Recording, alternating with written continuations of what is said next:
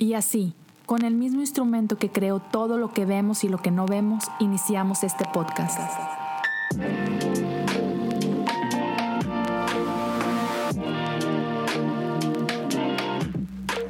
Bienvenidos a Cosas Comunes.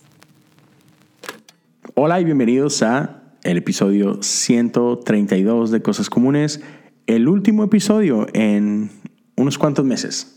Si viste o escuchaste el episodio anterior, tiene una pequeña explicación de cómo ah, por los siguientes dos, tres meses quizás voy a tomar una pequeña pausa ah, del podcast. Ah, tengo tres años, más de tres años, haciendo esto semana a semana. Y, es por eso que te dejo con estos 232 episodios que espero hayan sido bendición para ti, estén siendo bendición para ti. Voy a hacer una pequeña pausa, no, no es un adiós, es, es, solo un hasta luego. Aquí nos vemos pronto, yo sé que el tiempo vuela.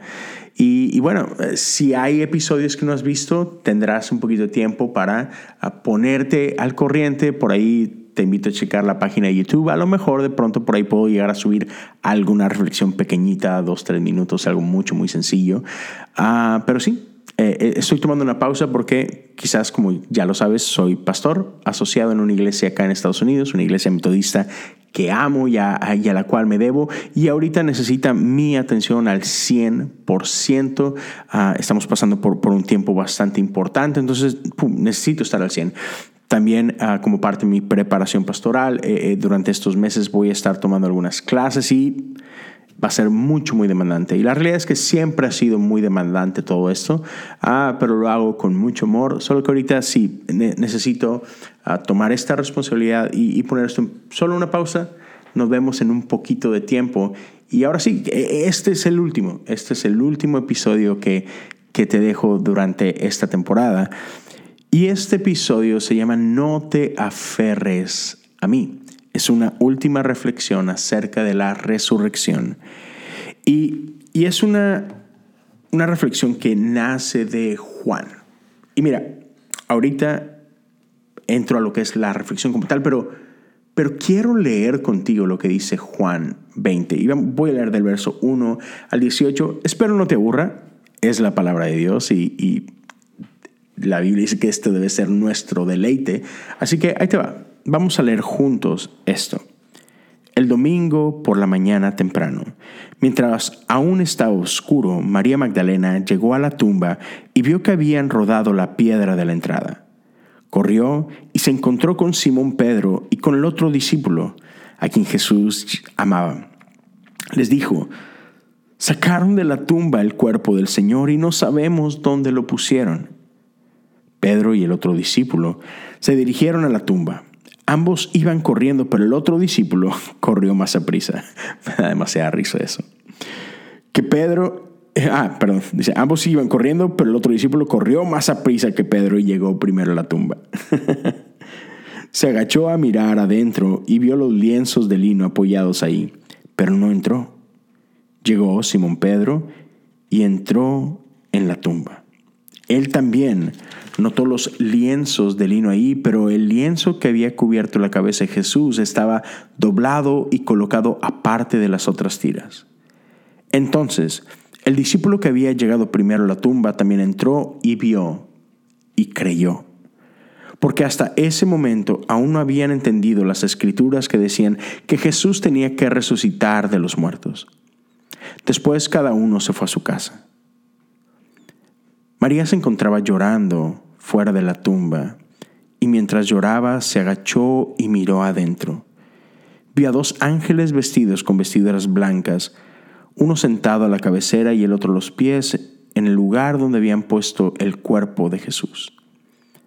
Apreciada mujer, ¿por qué lloras? le preguntaron los ángeles. Porque se han llevado a mi Señor, contestó ella, y no sé dónde lo han puesto. Dio la vuelta para irse y vio a alguien que estaba de pie ahí. Era Jesús, pero ella no lo reconoció. Apreciada mujer, ¿por qué lloras? Le preguntó Jesús, ¿a quién buscas? Ella pensó que era el jardinero y le dijo, Señor, si usted se lo ha llevado, dígame dónde lo puso y yo iré a buscarlo. María, dijo Jesús. Ella giró hacia él y exclamó, Rabboni, que en hebreo significa maestro. No te aferres a mí, le dijo Jesús, porque todavía no he subido al Padre, pero ve a buscar a mis hermanos y diles, voy a subir a mi Padre y al Padre de ustedes, a mi Dios y al Dios de ustedes. María Magdalena encontró a los discípulos y les dijo, he visto al Señor, y les dio el mensaje de Jesús. El Evangelio de Juan comienza con las palabras en el principio, haciendo eco de las palabras que encontramos en, en Génesis, el cual también comienza con estas palabras, en el principio. Génesis, podemos decir que es, es esta teología de la creación. Y si es así, entonces Juan y sus primeras palabras en el principio era el verbo, este es Jesús, es entonces teología de la nueva creación. La historia de resurrección, esta que acabamos de leer, comienza diciéndonos que e, en el primer día de la semana, en, el domingo y, siendo muy temprano, ¿verdad? Porque Jesús descansó el sábado. Y eso es súper interesante, o sea, piensa en esto. Jesús descansó, Jesús fue sepultado en el último día de la vieja creación, en el último día del viejo mundo. Sin embargo, en el primer día, muy de temprano, en este nuevo amanecer de este nuevo mundo, de esta nueva creación, Jesús es confundido con un jardinero. Ah, todo mundo está llorando, todo mundo está dolido por la pérdida de su maestro. Y María Magdalena fue muy temprano a encontrar la tumba. Iba a cuidar de, del cuerpo de su amado Jesús, pero cuando llega se da cuenta que la piedra había sido rodada. Hmm. Y, y súper raro porque ella, ella ve la piedra rodada y se asusta y es conmovida y entonces va y corre a, donde está Simón y el otro discípulo, el amado, Juan. Y, solo les dice esto, eh, la tumba, eh, alguien se metió ahí, hicieron algo, la, la piedra está movida y ¿qué pasa? Pedro y Juan salen disparados corriendo a este lugar y están buscando a su maestro. Y no sé si te ha pasado que alguien que amas se pierde soy papá de tres. mi esposa y yo tenemos tres chiquitos y, hace un par de meses mi esposa viajó a, la Ciudad de México con, con, mis niños. Fueron a visitar al hermano de mi esposa y a su familia. Entonces pasaron por allá algunos días, un par de semanitas. Pero, pero hubo un día, y esto mi esposa me lo cuenta ya después que, que habían regresado del viaje, y me dice que hubo un momento en el que se asustó muchísimo. Dice, es el peor día que he vivido. Por eso que estaban todos en actividades y pues están en México y otra vez, tenemos tres niños, ah, mi cuñado y su esposa tienen, tienen dos niños, sí.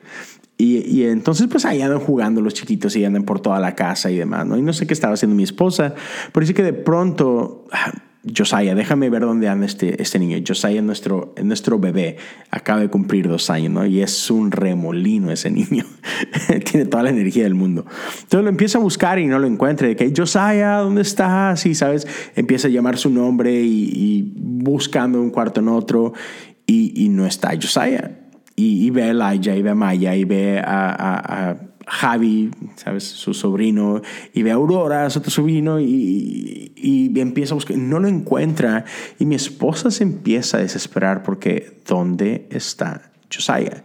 Entonces empieza una búsqueda, pero ya no solo a ella, de que Karina, por favor, ayúdame a encontrar a Josiah. Y entonces todo mundo empieza a correr por toda la casa buscando a mi hijo, a Josiah. Y empieza todo, Josiah, Josiah, ¿dónde estás? Y hablando, y no, y te podrás imaginar, la ansiedad empieza a crecer, la desesperación empieza a aumentar, el miedo empieza a apoderarse y buscan el patio y no están y entonces salen al frente. Ah, mi, mi, cuñado vive en una, en una colonia privada y es un grupo de casas y tienen un parque en común, entonces quizá el niño se salió porque había unos trabajadores haciendo cosas allá afuera y el miedo en mi esposa. Y, y si se lo llevaron. Y qué pasó y mi hijo y empiezan a buscar por todos lados y llega un punto donde ya no tengo dónde más buscar y me dice mi esposa que cuando regresen de buscarlo por fuera y que no lo encuentran por ningún lado regresa a la casa y pega el grito más doloroso de su vida y con todas sus fuerzas grita desgarradoramente, Josiah. ¿Sabes? Este, este grito que comunicaba él, lo perdí. No voy a volver a ver a mi hijo. ¿Sabes? Este dolor inmenso. Y, de pronto, digo, digo para todos los que estén con el pendiente, ¿qué le pasó a este hijo? Un día lo ahogaron y ahora se anda perdido. es, esa es historia real, pueden encontrar ese episodio un día, sí. Pero para que todos estén tranquilos, uh, sí, de pronto sale mi, mi cuñado que está trabajando desde casa y, y, estaba en una, en una junta de Zoom y pues traía sus audífonos puestos y resulta que Josiah estaba con él, o sea, Josiah se había buscado a, había buscado a tío Javi y pues se había metido a este cuarto y entonces pues por no sé cuántos minutos Josiah estaba con tío Javi, pero este mi cuñado no tenía idea del desastre que estaba pasando afuera porque pues, él tenía sus audífonos y estaba trabajando y en, y en conferencia y no sabía. Y cuando de pronto lo ven y el alivio, ¿no? Pero, o sea, imagínate, Jesús no está. No está en muchos, en muchos niveles. La esperanza de todos ellos, aquel con quien caminaron por tres años, su maestro, el hombre que más admiran en el mundo, aquel en quien habían puesto todos sus sueños y esperanzas, no está. No solamente había sido asesinado unos días antes. Ahora ni siquiera su cuerpo está donde se supone que debería de estar y salen corriendo a la tumba buscando respuestas. Ah, ya, es duro. Imagínate. Porque creo que esta historia nos da un vistazo a, etapas diferentes en las que nos encontramos a veces en nuestra vida, en nuestro caminar de fe. Porque a veces somos como, como Pedro. A veces nos sentimos como Pedro, desorientados, buscando, pero no tenemos ni idea qué estamos buscando, qué, cómo, cómo, es lo que se debería de ver esto, qué es lo normal, entre comillas. Y ahí estamos entre creo, pero, pero, pero no creo, que, qué es lo que tengo que creer. Es, no confundidos, ni siquiera estamos convencidos de cómo se debe de ver esto, ¿no? Y a veces y a veces somos como Juan, quien llega y, ve la tumba vacía y dice el verso 9 que simplemente creyó. A lo mejor no tiene respuesta, no tiene explicación, no tiene una lógica, pero no, no sé, no, no sé ni cómo explicártelo, pero simplemente creo. Puedo creer. Y a veces, a veces estamos como María. desgarrados por el dolor. Porque la vida nos ha golpeado tanto y este es un golpe más y simplemente estamos ahí llorando. Creer ni siquiera, ni siquiera pasa por la cabeza creer, o sea, es tanto el dolor, son tantas las lágrimas que no podemos hacer otra cosa más que llorar. Y la tumba está vacía y el mundo se ha caído a pedazos y solamente podemos llorar.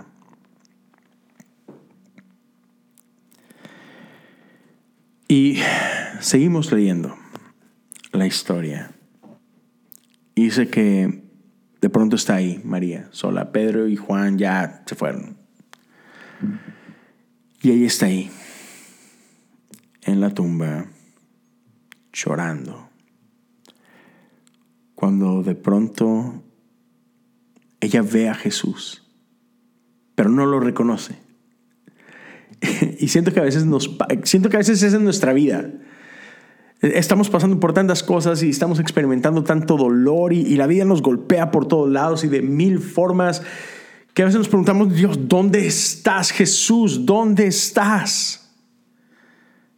Y Jesús está ahí, pero no lo podemos ver. No tenemos los ojos para verlo.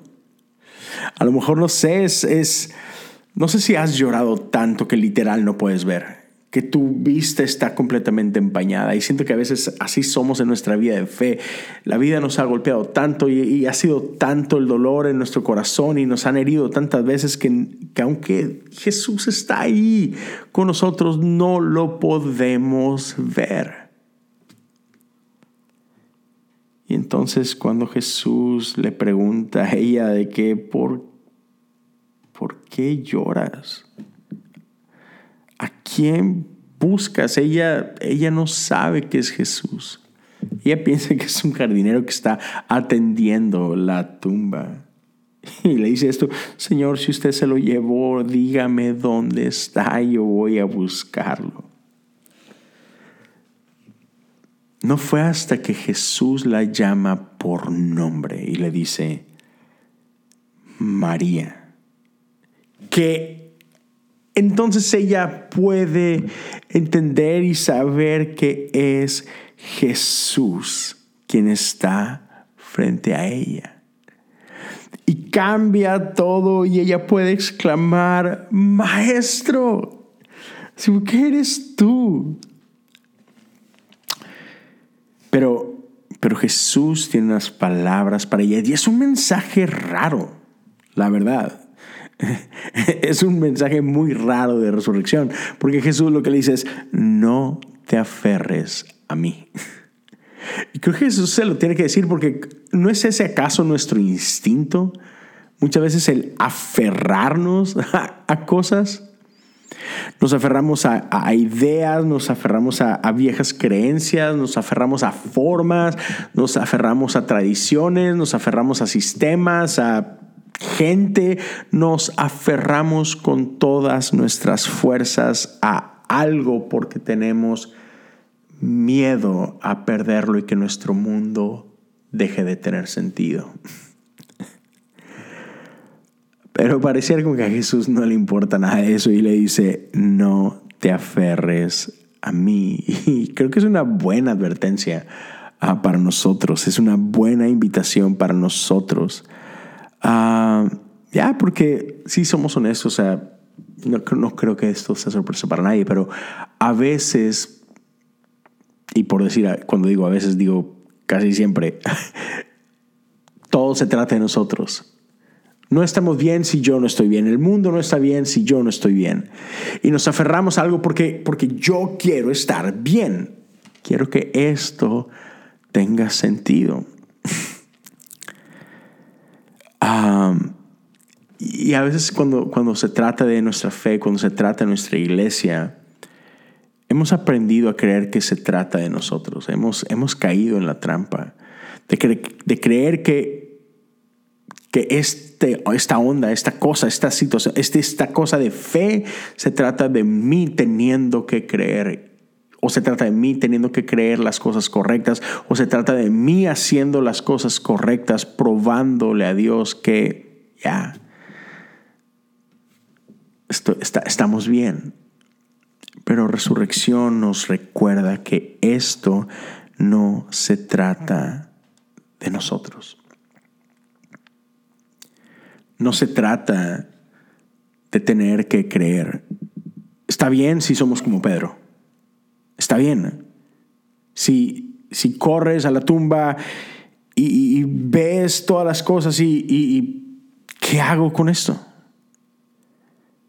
¿Qué hago? Yo, creí que creía y, creía estar bien, pero pasaron cosas en mi vida y, después terminé negándolo y, me siento perdido y creo que lo traicioné y, siento que tengo que creer si no estoy mal, pero la verdad es que no creo y estoy lleno de dudas y a veces creo y a veces no creo y un momento estoy bien y otro estoy mal. Está bien. Bienvenido a la experiencia humana. A veces crees y a veces no crees.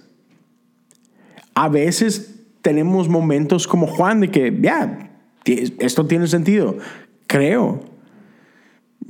Bien por ti. Me da gusto. Qué bueno. Y a veces somos como María. A veces lo único que tenemos por ofrecer son nuestras lágrimas. Y está bien. Porque, sabes, a final de cuentas los tres estaban ahí. Eso es suficiente. Creas o no creas, creas mucho, creas poquito, creas unas cosas y otras no, o, o te la pasas llorando todo el tiempo, está bien. Está bien. Se vale en cualquier, en cualquier situación en la que te encuentres, está bien. Porque te voy a dar un secreto y esas son las, esta es la buena noticia. Que al final de cuentas esto no se trata de ti. Resurrección nos demuestra que esto no se trata de ti. Ya, que resurrección tiene que ver con Dios y nada más. Que no importa si crees en la resurrección, la resurrección es la resurrección, pasó. Jesús está vivo. No importa lo que creas. Entonces, ¿sabes? Esas son buenas noticias porque qué duro y qué difícil es que se trate de ti, que tengo que hacer lo correcto, tengo que creer lo correcto, tengo que seguir los pasos esos y tengo que decir las cosas de esta manera o decir estas cosas, pero no se trata de nada de eso. Las buenas noticias dependen de Dios. Y es que es Él quien está haciendo algo en el mundo, Él es, es Él quien está haciendo algo en ti y en mí. Transformación se trata de Él, perdón se trata de Él, nueva vida se trata de Él. Y Él está sacudiendo todo lo viejo para traer lo nuevo. Él está destruyendo los viejos reinos para que su reino sea establecido. Nuestra fe, nuestra capacidad de creer es fluctuante y eso es normal. A veces podemos creer más, a veces podemos creer menos. Una vez más, las buenas noticias es que fe se trata de Dios. Sabes, y nosotros siempre hemos tratado de tener el control. Eh, es como que la gran mentira, tengo el control. No tenemos el control de nada, pero luchamos por ese control, nos aferramos a esta idea de control y hemos querido controlar a Dios desde el principio. Hemos querido maniatar, maniatar a Dios a nuestras ideas, a nuestra narrativa. Y creo que Viernes Santo fue como que este intento de poner un punto final a Dios y Dios deja de moverte basta. Quédate quieto. Dios es lo que yo digo que es. El reino de Dios es lo que yo digo que es. Quédate quieto. Y lo clavamos en una cruz para que no se moviera. Pero la realidad es que resurrección es Dios restregándose en la cara de que no puedes contenerme. En las palabras de C.S. Lewis, Aslan es un león indomable.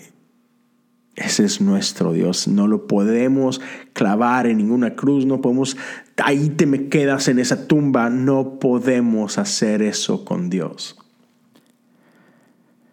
Ya, no podemos aferrarnos a Dios de que no, Dios es que es así. No, Dios, Dios, Dios se sacude nuestros intentos baratos por, quererlo controlar y Dios está en movimiento todo el tiempo, Dios está creando, Dios está haciendo, Dios está transformando, Dios está haciendo todo nuevo y Él lo que hace es que, simplemente nos invita, así como invitó a María, hey, no te aferres. Y luego nos invita, ve, ve y dile esto a los demás. Ve y diles que has visto al Señor. Hmm. Jesús invita a María a dar las buenas nuevas. Y sabes, nosotros seguimos los pasos de María. Anunciamos que Jesús está vivo, que Jesús sigue haciendo, que Jesús se sigue moviendo. Y nuestra invitación es ir y correr y anunciarlo y dejarle saber a otros, hey, Dios está haciendo todas las cosas nuevas. Ve, participa de lo que Él está haciendo, sé testigo de lo que está haciendo y ve, anuncia lo que Él está haciendo. Esa es la invitación que podamos ser testigos de lo que Dios está haciendo alrededor de nosotros, que podamos celebrar lo que Dios está haciendo alrededor de nosotros y que podemos participar de este increíble acto de lo que Dios está haciendo en medio de nosotros. Ve y haz discípulos. Ve y anuncia las buenas nuevas, que la muerte no pudo contener a Dios. No nos vamos a ver en algunos meses eso es lo que te puedo dejar. Ve y da testimonio de lo que Dios está haciendo. Ve y da testimonio de la nueva vida que Él está haciendo. Solo ve. Puedes creer, no creer, un día estar bien, otro día no, está bien. La buena noticia es que Él sigue siendo bueno, que Él está vivo y que Él está haciendo cosas nuevas todo el tiempo a nuestro alrededor. Ve como María, no te aferres, no te aferres, corre y da las buenas nuevas. Amigos, gracias por acompañarme en este último episodio antes de la pausa. Y aquí nos vemos pronto. No tengo fecha exacta, pero te lo haré saber. Por lo pronto, solo ve y haz, sé testigo, disfruta, cosa, ama.